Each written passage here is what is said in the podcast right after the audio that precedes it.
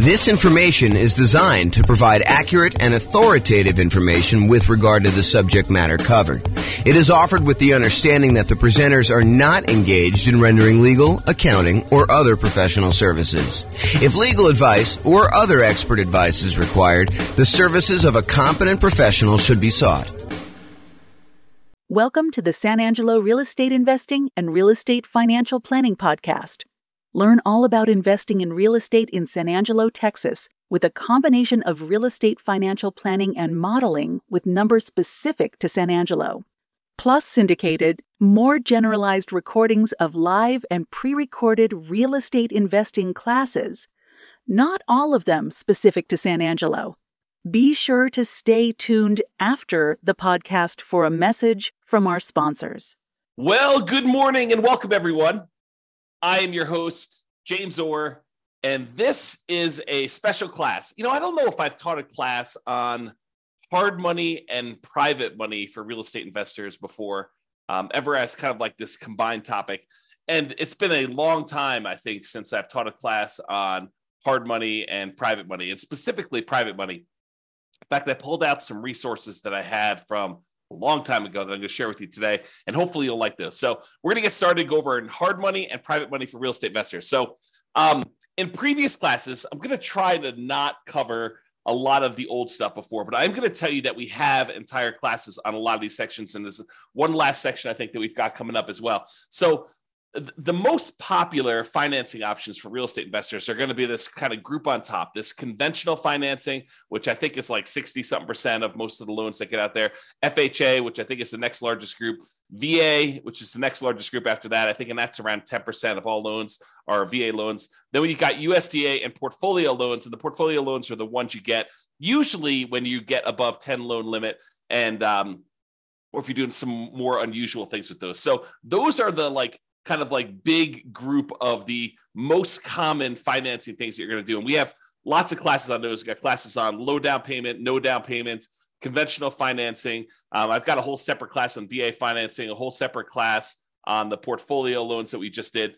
And then you've got this whole secondary group of all of the, I don't know if I'd call them miscellaneous, but they're all these additional financing options that we have uh, covered in some parts and probably need to cover in other parts. And so there's the whole creative financing family, which over which includes like owner financing, wrap financing, or buying a property subject to the existing um, mortgage, loan assumption, the lease option, lease purchase, kind of rent to own family, the agreement for deed, the bond for deed, contract, uh, contract for deed, installment land contract, like all those things there. So there's that whole creative financing kind of family of different financing options that are available. And then today we're covering private money and hard money. So we'll go into some detail on those. And then you've got like using home equity lines of credit, life insurance policies, self directed retirement accounts, uh, buying properties for all cash, and then bringing in partners that are usually using one of these other forms, except you're not qualifying for the loan yourself. So I kind of wanted to include all of those as different options. And I think We've got a class coming up to cover the HELOCs, life insurance, self directed retirement accounts, cash, and partners ones, kind of like a, a miscellaneous class to cover those last ones. But today we're going to focus in on private money and hard money. And I'm going to start with hard money. So, hard money loans are not usually used when we're doing the nomad strategy, where you're buying a property, moving in, living there for a year. You're buying the property as an owner occupant, getting usually low or nothing down owner occupant financing rates moving into the property, living there for a year. It's a requirement of the lender. You're going to sign a piece of paper when you get these owner occupant loans that require you to move into the property and stay there for at least a year. And usually it's until you save up enough down payment for the next property. Then you go and you buy your next property, again, usually as an owner occupant with low or nothing down. You move into that property, you convert the previous one to a rental, and you're able to repeat this until you have as many rentals as you want. So that's the nomad strategy. We don't usually use hard money for doing that particular strategy nor do we usually use it for doing house hacking. And house hacking is when you're renting out part of the property that you're living in, whether you're buying a duplex and living in one half, or you're renting out a single family home and renting out rooms or something like that. That's house hacking. So we don't typically use hard money for nomads or house hackers. What we do typically use hard money for is buying properties that need to be fixed up and then we're reselling very quickly, or we're doing like a buy, fix up, refi, type of strategy, what, what some people would call the BRRRR strategy, the buy, rehab, rent, refi, and then repeat. So a lot of folks will use hard money to acquire properties that need a lot of work because in some of those cases, it is hard in order to get loans on properties that are in really rough shape. Um, in other cases, a lot of people use hard money as a easier to get short-term loan. A lot of times they're going to have really high interest rates compared to what you probably can get if you got more traditional conventional financing. But that's what they're going to use those for. Now, when you do hard money, the property is going to be very important to the lender. They're going to want to look at the property and make sure that they believe that this is going to be a, a, a valid, safe investment for them to make. Okay.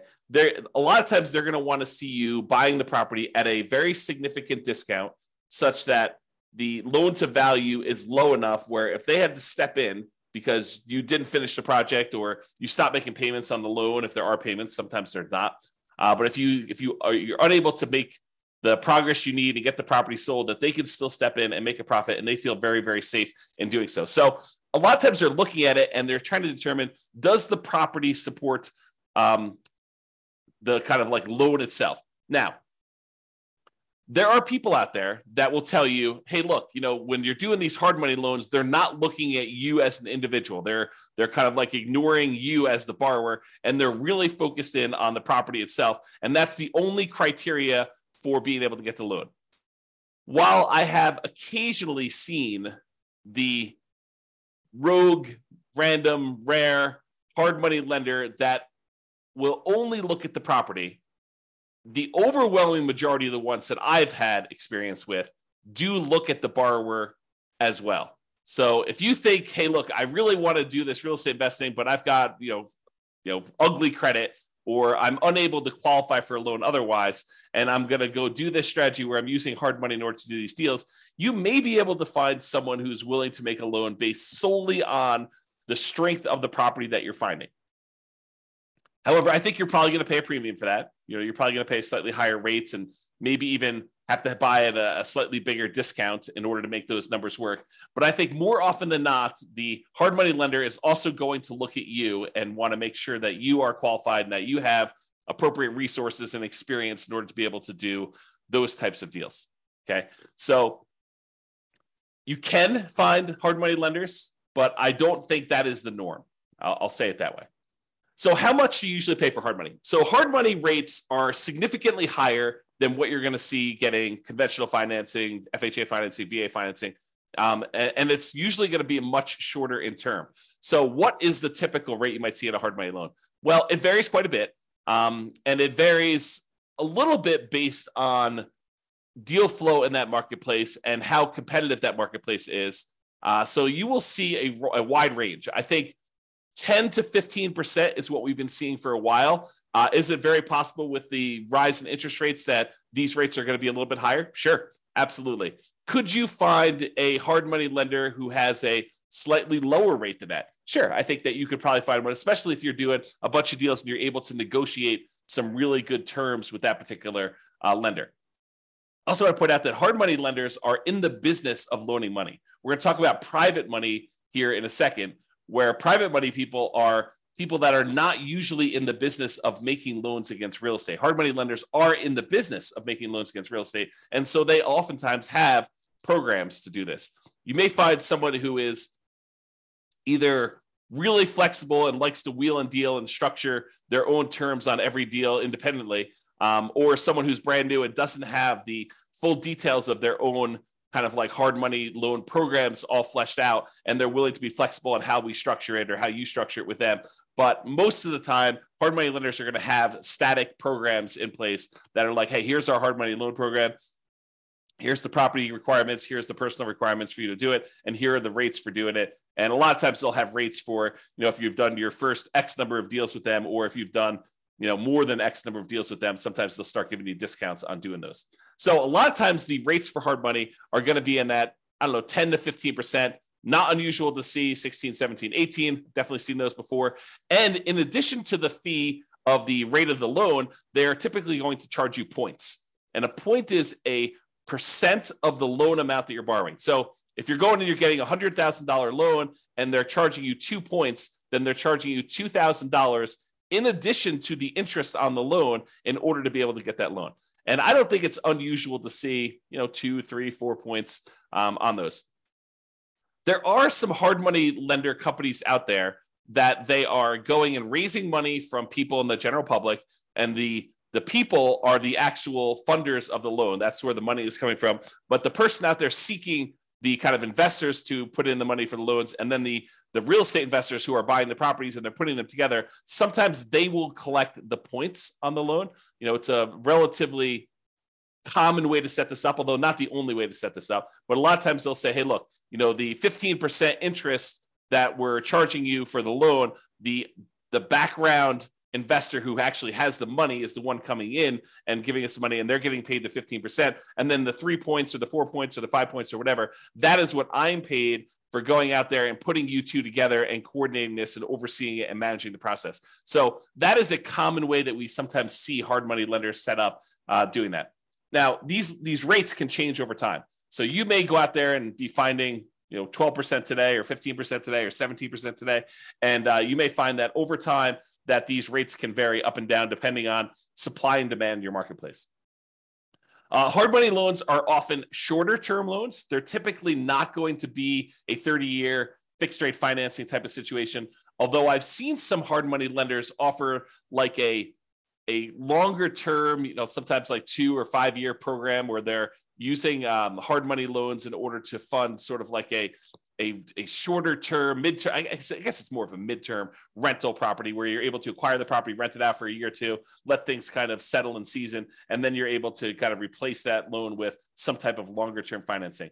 But the overwhelming majority of the hard money loans, especially ones that are people are using for fix and flips or doing the BRRRR strategy, are going to be in this three to 12 month range.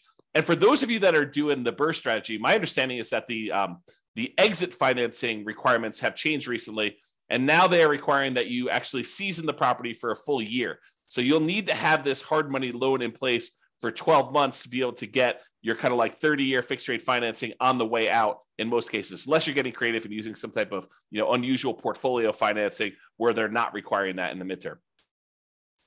Okay, so a lot of times they're going to be uh, shorter term loans, like three months on the really short side, Six months is really common from what I've seen, and I don't think it's unusual to have 12 months. You know, some of them will structure these things so they'll be like, "Hey, look, it's six months. Uh, it, you know, it's uh, it's 15% and two points in order to get the loan uh, for the first six months.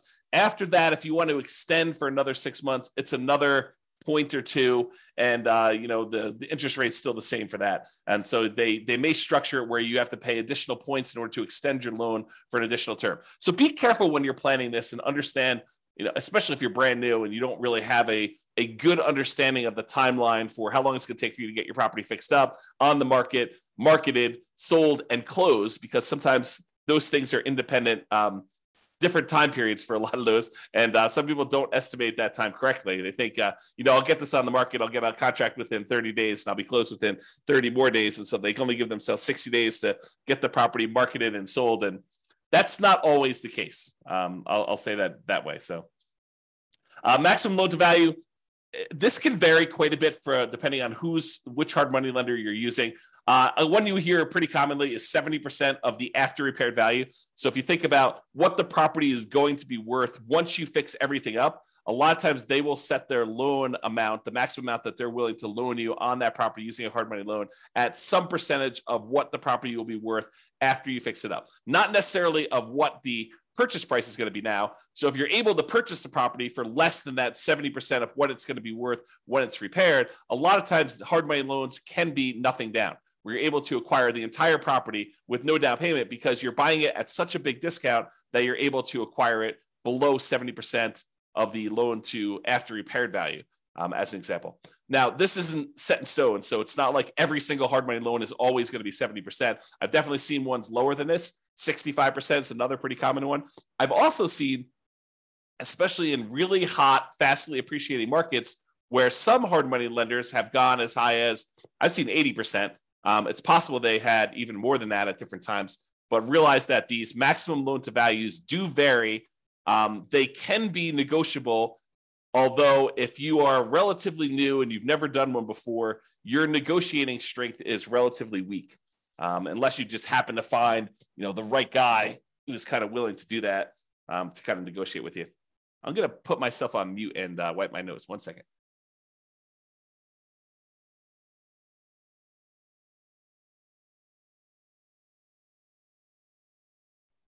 Okay, I'm back. Sorry, I had to wipe my nose there. Okay, so we talked about that uh, maximum loan to value being in that sort of like, I don't know, 70%, 70, 65 to 75, I'd say is probably some of the more common numbers I've seen. Now, can you usually borrow the money to purchase the property plus the money to borrow for repairs? And in some cases, yes. But again, you have to buy the property at a low enough price where the lender is willing to include the money for the repairs. It's not like you could buy the property for less than 70% ARV. And then in addition to that, they will loan you the extra 10% you need in hard costs in order to do the repairs on the property. No, it's usually that is the, the limit. You know, whatever they tell you is their maximum loan to value is going to be their limit. And that would include repair money. So a lot of times for some investors where, you know, it's it's hard to find these properties and they're the, the numbers are tight. They're not able to buy, you know, these really deeply discounted, especially compared to the maximum loan to value. A lot of times, the real estate investor coming in is going to buy the property using some type of hard money loan, and then they're going to use some other source of money. Sometimes the cash that they have their own, or in some cases, they're willing to you know, use a credit card or to borrow money in order to do the repairs on the property, knowing that they're going to be reimbursed when the property closes at the end. So realize that you may do, you may need to do more than just the hard money loan to do these if you don't have any money of your own uh, to be able to access that. Some people will use like a combination of you know, like their Home Depot credit card or a regular credit card to do some of the contractor stuff that they're unwilling or unable to do. So they'll kind of like mix and match and spread the the load out all over, all, kind of across all those.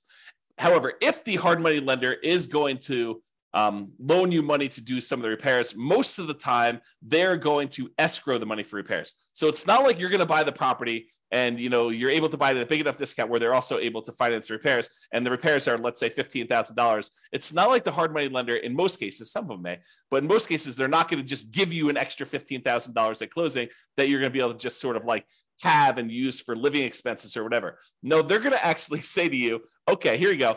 Um, we gave you the money to buy the property. Now go ahead and do this amount of work in stage one, and then we're going to review that that work was done, and we will we will release the money to pay for the work that was done. So they'll kind of like do it in stages, make sure that you got the work done. Then they will release the money for you to pay your contractors and, and buy your supplies and stuff. And then they'll say, okay, now do stage two work and they'll have all that done. And sometimes there's a stage three or sometimes there's not. Like basically you have to you have to like escrow the money. They set it aside in a special account for you and they hold on to it until you need that money, until you've proven that the work is done and they can, they can release that money for you. So realize that's a pretty common thing when you're doing these hard money loans for doing the buy fix up. Um, fix and flip or doing some type of buy, rehab, rent, refi, and repeat sort of strategy, the BRRRR strategy. Okay. Let's see here. I think right now we are seeing, and this is very market dependent, but we're, typically we're seeing more money than deals right now. There's more money on the sidelines where they're looking for higher rates of return than there are deals to fund. And so that typically puts downward pressure on interest rates and loans and stuff like that. Again, this is very market specific. I'm sure in some markets there are more deals than there are um, money out there. And with the rise in interest rates and the alternative things that people can invest in and get a good return on their money, maybe there is less money seeking these hard money loan situations than there was in the past. So uh, realize that that could change over time as well. Now, another thing about hard money loans is that sometimes they could be used in conjunction with other financing. So, for example, let's say you're putting out you know marketing in order to find deals and you find a seller who owns their property free and clear they don't have a mortgage on their property at all and you you manage to uh, negotiate with them and you guys come to an agreement that if you put 15% down they will actually owner finance the remaining balance so one thing you could do is you could come in you'd have to negotiate this of course but you could come in with a hard money loan uh, put 20% loan to value, first position, hard money loan on the property at whatever it is, 15% and two points, where then you're able to get 15% that you're going to give to the seller as the money that they require down in order to do the uh, the owner um, owner financing type situation, and then you've actually pulled out five percent in this example um, as cash that you can use to hold the property, make monthly payments while you're getting it occupied, do any fix up that is required in order to get the property where it needs to be, you know, do some marketing, maybe even pull out in some rare cases a little bit of your profit when you acquire the property to kind of fund your marketing, uh, to reimburse you for the marketing paid in order to get the deal done. So you can use hard money loans as a way to put down payments in conjunction with maybe some other type of creative financing. Now, are you going to be able to do what I just described if you're trying to do like conventional financing or FHA financing or VA financing or USDA financing? The answer is absolutely not. So the only way you're able to structure this, where you're able to use a hard money loan in first position and have the seller be in second position, is with some of these creative financing deals like owner financing or um, probably not even if you're doing subject to although i guess you could get creative and structure these with subject to or wrap financing but they're a little bit less obvious to do.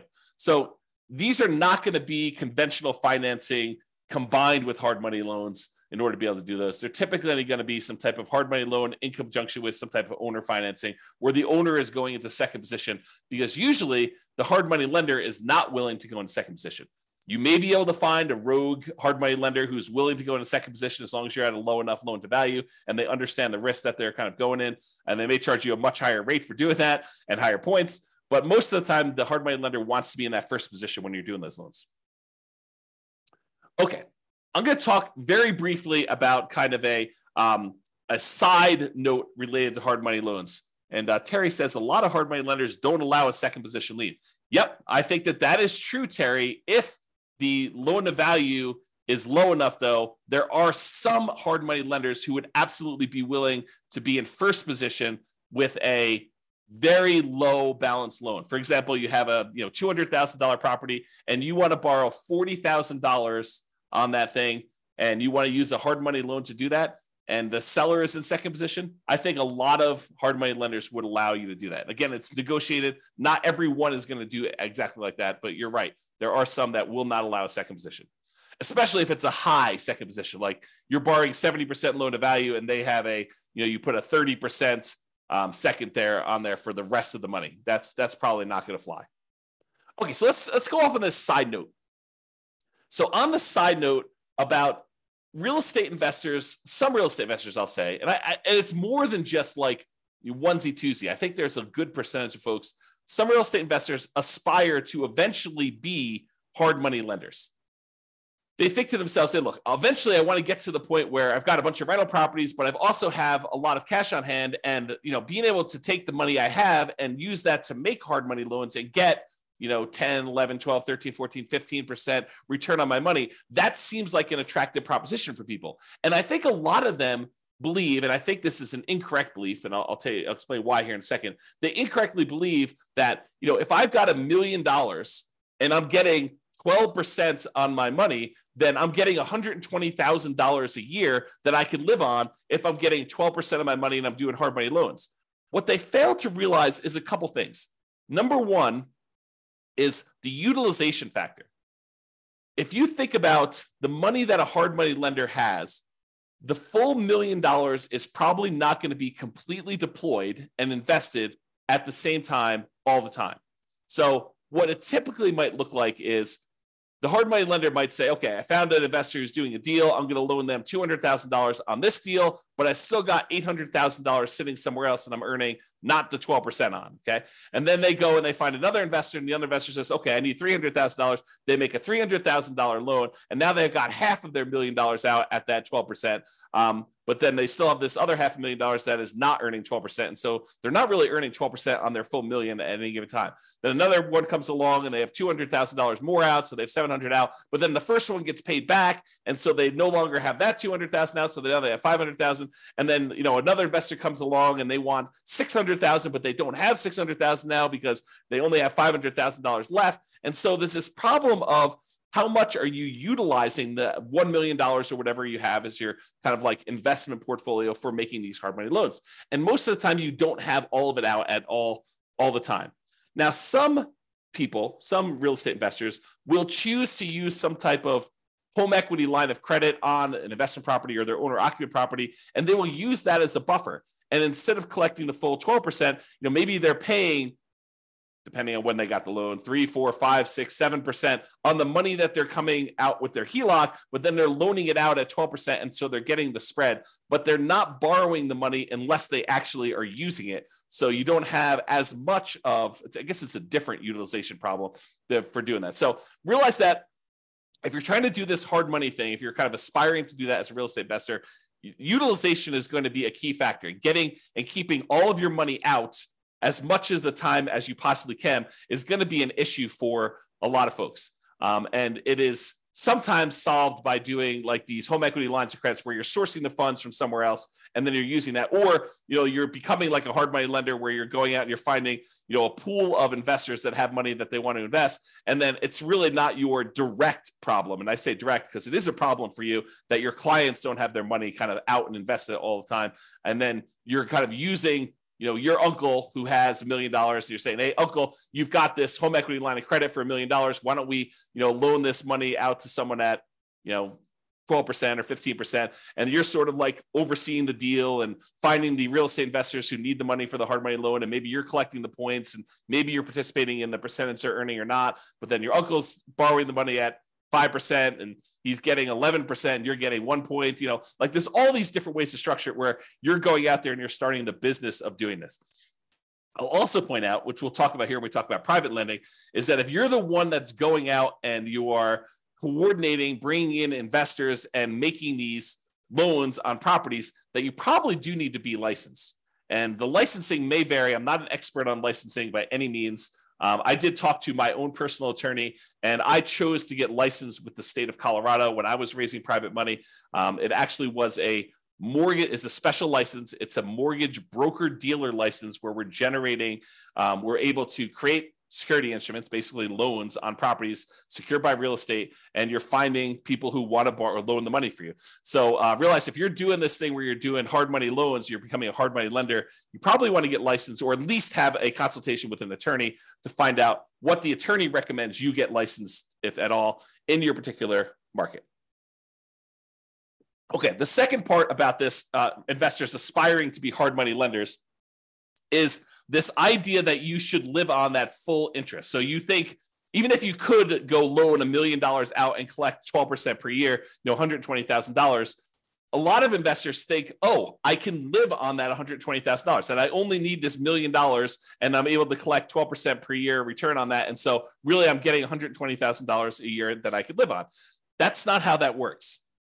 If you've studied any type of retirement planning, um, especially folks in the, the financial independence retire early, the fire motion um, kind of like group of stuff, you'll hear about this concept of the Trinity study or the 4% rule.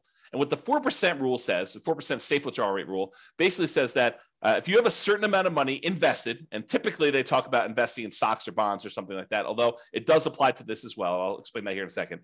But if you go and you actually have a million dollars invested somewhere else, it is in most cases, you are less likely, you're, you're, there's a low probability that you will run out of money if you take 4% out each year, adjusted up for inflation. But you're not actually taking the full amount that the money is being used for. So, for example, if you have a million dollars you're investing in stocks and bonds, and that as a whole is earning you 8% per year, you're not taking 8% per year out. You're taking 4% per year out. And part of that is because sometimes money goes up and sometimes money goes down. Like the returns on the stock market sometimes are up, sometimes they're down. More return in the bond market sometimes up, sometimes it's down. And for the same reason, sometimes when you make investments in real estate, like as a hard money lender, some of these deals don't always go the way you want. Sometimes they go bad and you end up losing money on them. And so you cannot, should not think that you could take the full 12% and spend that. You should think of it as another amount of money that is invested in something and use the same whatever your version of safe withdrawal rate is, most cases it's going to be between three and five percent. I think that's the with four percent being the most common that we hear most. But four percent of the money coming out, not twelve. So if you have a hundred, you have a million dollars out there invested at twelve percent, and besides the utilization factor, maybe you're only taking four percent out safe withdrawal rate. So instead of you thinking you're getting one hundred twenty thousand dollars a year, you really should only be taking out forty thousand dollars a year, adjusted up for inflation each year. That's the difference, and that's I think what a lot of folks who initially aspire to being a hard money lender don't necessarily realize. Okay. All right. With that being said, that is pretty much hard money. Um, for those that are on that have questions about hard money, you're welcome to queue those up. I will cover them after I cover private financing. At least I will try to do it. I'm going to cover private financing. And then if you have any questions about that, please queue those up and I'll usually handle those at the end as well.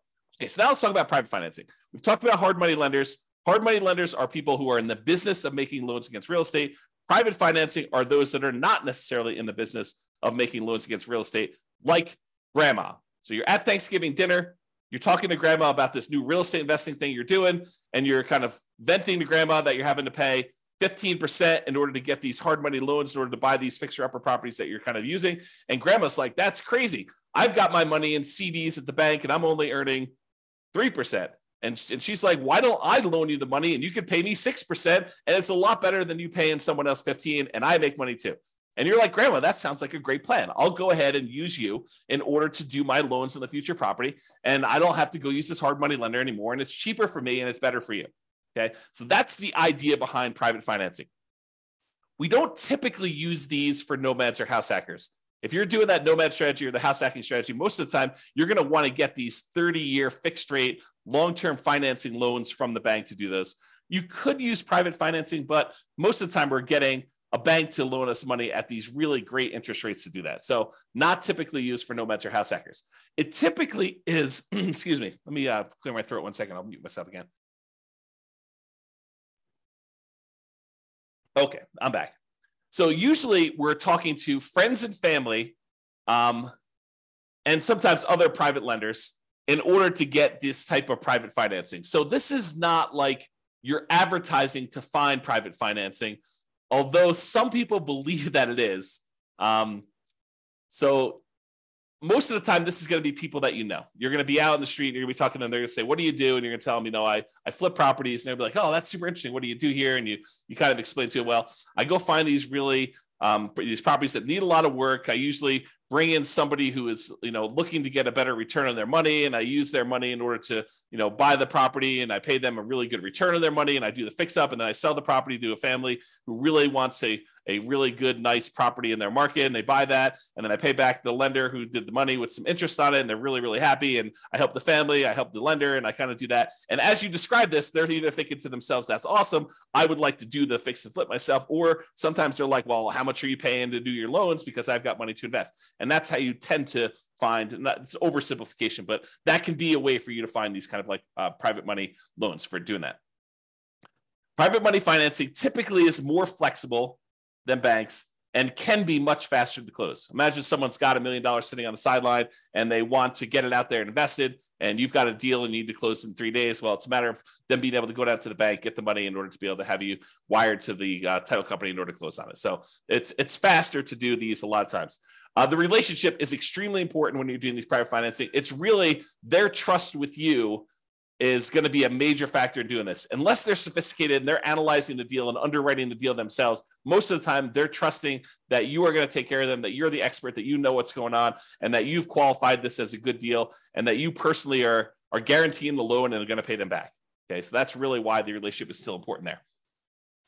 So your your financial statement is probably still important. However, it may they may never ask.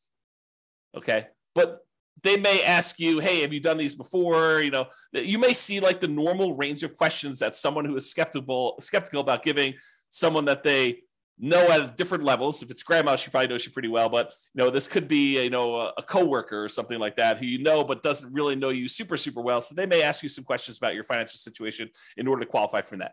What is the typical range for private financing? It's all over the place. It's whatever you can negotiate, but I, I think in that kind of like four to eight percent range is probably in the ballpark. Probably more toward the higher end with interest rates going up, uh, and this can change over time. You know, as as money becomes more expensive, people feel less compelled to move to do something like this when they can get you know, 5% in the CD. So if we see CDs go up to five or six or 7%, then, you know, they may want a premium over what they can put in the CD and get as a return on that. So the range can vary. It's completely negotiated between you and the private financing person. But, uh, you know, typically in that, I don't know, four to 8% range can be there. And I think over time you find cheaper money, right?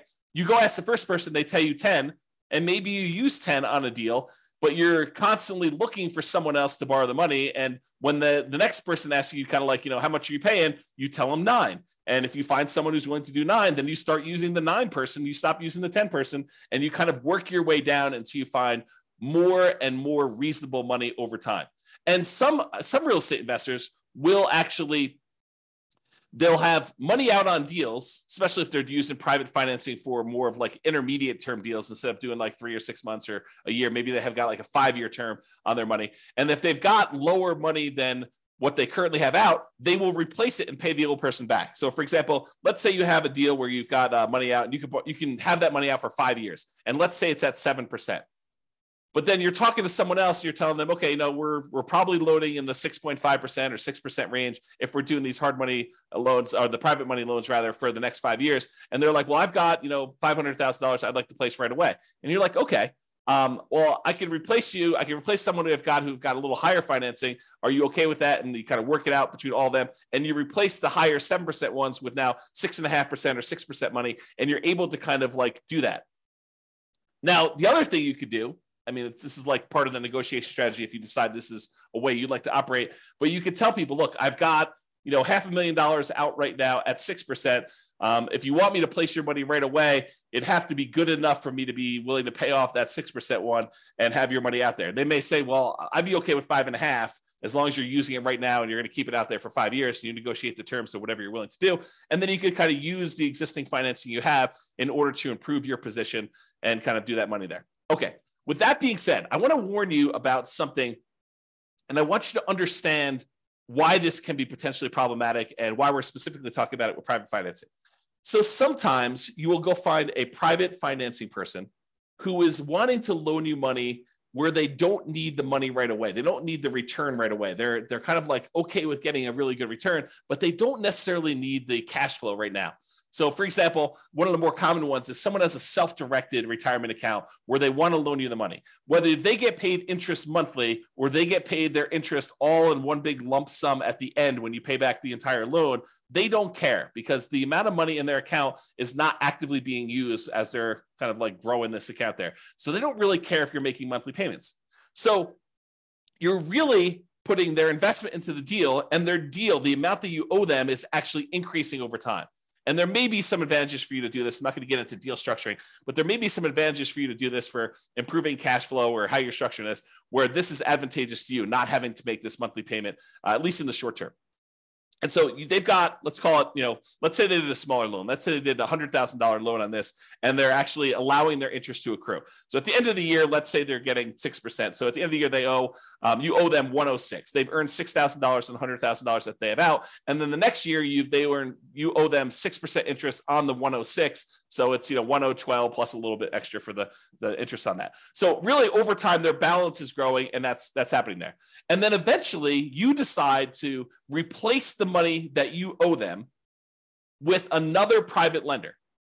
And you go and you pay back this $100,000 original loan plus the $6,000 in interest plus the, let's call it 7,000 interest in year two plus the $8,000 in interest in three, year three. So you're paying them back their initial investment plus the returns that they earn and you're doing that with money that you're bringing in from the outside from another investor coming in.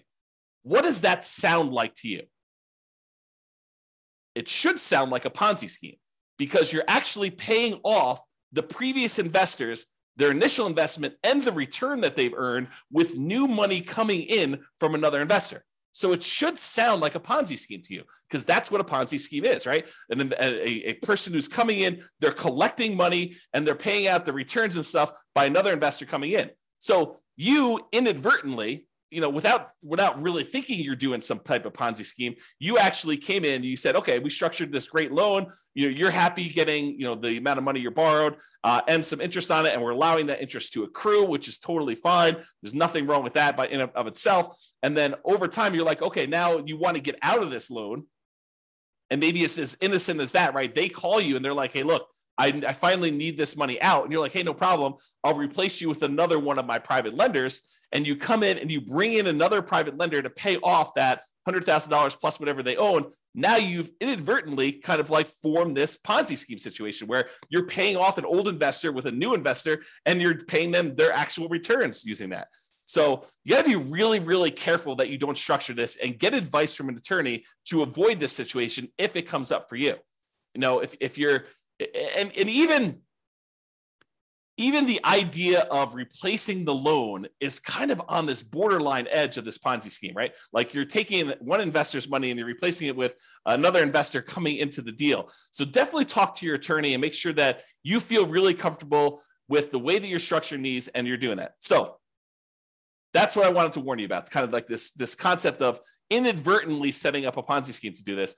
And we don't usually see it as much with commercial lenders um, maybe the commercial lenders don't care. Maybe you know it probably is. Now that I think about it, it probably is that the the organizations that are going to come after you for doing these Ponzi schemes, they're trying to protect the public, not necessarily a commercial lender who is making these conventional FHA VA loans where if you do a refinance there, they're like sophisticated institutional type of people that uh, know about these loans. But someone who's a consumer on the street they're trying to protect the consumer. It's a consumer protection law and situation in that particular case. Okay. So I wanted to cover that in case you never thought about it that way. If you decide, hey, I really want to do this real estate investing thing, and this idea of going out there and finding friends and family, people that I know, contacts that I know, and raising money in order to be able to accelerate my ability to do deals, if you're going to get really serious about that, you may decide to go out and start talking to people in a more formal process rather than just off the cuff at Thanksgiving dinner. You're like, hey, look, you know, um, I want to tell you a little bit more about you know what I've been doing, and you know, the, if you want to, I'll sit down and I'll walk you through exactly how this all works. And maybe you form like a little PowerPoint presentation, or maybe put together a little PDF, or maybe you decide to go talk to them about you know like how your deals are structured and what the deal looks like that someone could come in and do. So eventually, if you plan on doing this more than just like a off the cuff one time deal with Uncle Joe or grandma, and you decide you want to go out there and make this part of your business, you're probably going to have more, you're going to want to formalize this a little bit more. So I will share with you uh, for the folks that are kind of like got access to the recordings and stuff, I will share with you an old PDF. I'll show you, I'll kind of let you glance at it really quick, but I'll share with you an old PDF that you may want to use as sort of a, a very rough sample starting point of what you may want to use as a baseline for creating your own private, private financing presentation there. Um, now, now that I've said that, and you're going to start getting more serious about raising private money and going out there and doing this repeatedly, um, I want to talk to you about just the tiniest bit because I'm definitely not qualified. I'm not an attorney, uh, but I want to talk to you a little bit about soliciting and licensing. So, if you are going out and you are soliciting people to make an investment and you're creating a security instrument, you're basically creating a security. Someone gives you money and they're relying on you to get a return from that. And you're having that secured by real estate in this particular example. So you're going and creating an investment for them where you're collecting money and you're advertising you know even if it's word of mouth advertising and talking to people about it that is still a form of advertising even if it's not printed. Uh, but if you're going to go and do that you need to become aware of the licensing laws required and the advertising restrictions that you have by doing this type of solicitation. So this is sort of your I'm not going to like teach you to go do this because I'm not an expert on it and I don't know different states' laws and stuff like that. But I will tell you, I did talk to my attorney when I was doing this more seriously. And my attorney advised me to go get the license that I was required to do, which I told you in the state of Colorado. I don't know what it is in your other states. It's a mortgage broker dealer license. That's what it was. And there were definitely restrictions on what you can and cannot say and what you can and cannot advertise in order to do this. And so realize that this is not a Wild West, you can say or do whatever you want. You got to be really careful about promising returns. You got to be really careful about letting them know about the actual risks that there are for them to invest in this stuff. This is not a riskless investment, like really nothing is. As we found out recently by putting money in the bank, with FDIC insurance. Um, but uh, you know, th- this is not a riskless investment either, and they should understand what the risks are. And you probably should have written risk disclosures prepared by an attorney, and you probably should be licensed. You know, if you're this is the weird thing, right? Like if you're going to go do a single loan with grandma, do you need to be licensed?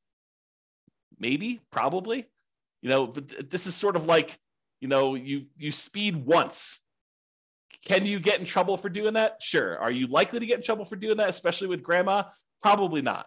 But realize that you know you may want to consider getting licenses, uh, license, and learning the rules and regulations for doing this. This is not like a open world where you can do whatever you want. There, that's kind of what I'm pointing out there. So I will share with you that you probably should get licensed. I went and got licensed with a mortgage broker dealer license with the Division of Securities And then they have oversight in what you do. They want they want to improve things. They want to review your things. They want to review your documents every once in a while. So they'll want to go and make sure that you're doing everything correct. All right. One other thing I'll point out to you. I'm going to share with you the business card I had um, and what I thought was a good way to do it, but you'll want to definitely check with your attorney to make sure that this is in compliance and that you're allowed to do it. So this is a really old business card back from when I was doing this. I'm, you know, not really raising money anymore. Um, but basically it was like a typical I buy houses and apartments um, kind of thing in here. It had my contact information, my name, address, and website and stuff like that. I don't even think the website's up, so there's nothing really to go look at on there. Um, and then on the top here, this is the back of the business card. Besides the creepy kind of shadowy my face um, there and there, um, this was a the way that I expressed to people that there were opportunities to invest is I disclosed my licensed um, situation. So this is sort of like a what I would refer to as licensed disclosure marketing is probably a good way to describe it, right? You are disclosing to someone that you are licensed and that this is a licensed activity. And by disclosing that you're licensed in a licensed activity, you imply that there's an opportunity there for some people, right? So, licensing disclosure for private investors looking to earn returns from private real estate notes. So, I'm giving them a notice telling them there's a licensing disclosure here. Notice. And then it was my LLC name here, uh, the one that was the mortgage broker dealer licensing, um, is a mortgage broker dealer licensed by the Colorado Division of Securities to create notes paying interest secured by a deed of trust on real estate for private individuals seeking those investments. And then I had my personal name is a licensed mortgage sales representative for that thing. So I just disclosed to them through my licensing disclosure that I am licensed to do this in case you had an interest to do that. So that was sort of a, a, a possible workaround for directly soliciting for these loans is that you actually advertise your licensing um, and that this is a licensed activity and you can kind of get people there. Okay, so this is a kind of like really quick big picture overview. I realize you can't see all this stuff, but this is all of the things in my private lender program, kind of like PDF that I would hand out when I'd sit down with someone to talk to them about doing private loans. It's a 25 page document, and you can just kind of get a glance at what's going on there. But I will upload this um, to the place where I'm going to post the video recording. So if you are access that, look for the link if you're watching the recording after the fact or whatever it is there. Okay. So that's all I got on private financing and the hard finance, hard money lending. If you've got questions, go ahead and cue those up, but I'm going to kind of go through the conclusion here. So many traditional long-term buy and hold real estate investors will choose to use some type of conventional financing, uh, then portfolio financing. So they're not going to deal with hard money lenders or private lenders at all. Many house hackers and nomads are going to choose to utilize like the low and nothing down financing options like VA loans and USDA and FHA and conventional loans. Those buying apartments of five plus units will likely be utilizing commercial financing, which we covered, I think, yesterday. However, some real estate investors will choose to utilize private financing and hard money. And those situations I talked about, like you're doing fix and flips, or you're doing the BRRRR strategy, or you're, you know, kind of like short-term financing things with, uh, you know, private loans or something like that. So this is especially true for those that are doing that. So that is all I've got. Any final questions before we end for today? You guys have been really quiet. Besides Terry. All right. Doesn't look like there's any questions, so I'm going to call it. Thank you, everybody. We will see you tomorrow. You're very, very welcome, Terry. Uh, see you all tomorrow. Bye bye for now. With home prices up, mortgage interest rates up, and rents up, but not quite enough to counteract the higher prices and interest rates. Cash flow on rental properties in San Angelo is harder than ever. Book a call with the Real Estate Financial Planner to apply our proprietary 88 strategies to improve cash flow on your rentals. See the show notes for a link to schedule your call and improve your cash flow today. If you're a real estate agent, lender, or professional in San Angelo that wants to help our real estate investor listeners, consider reaching out to learn about collaboration opportunities with this podcast.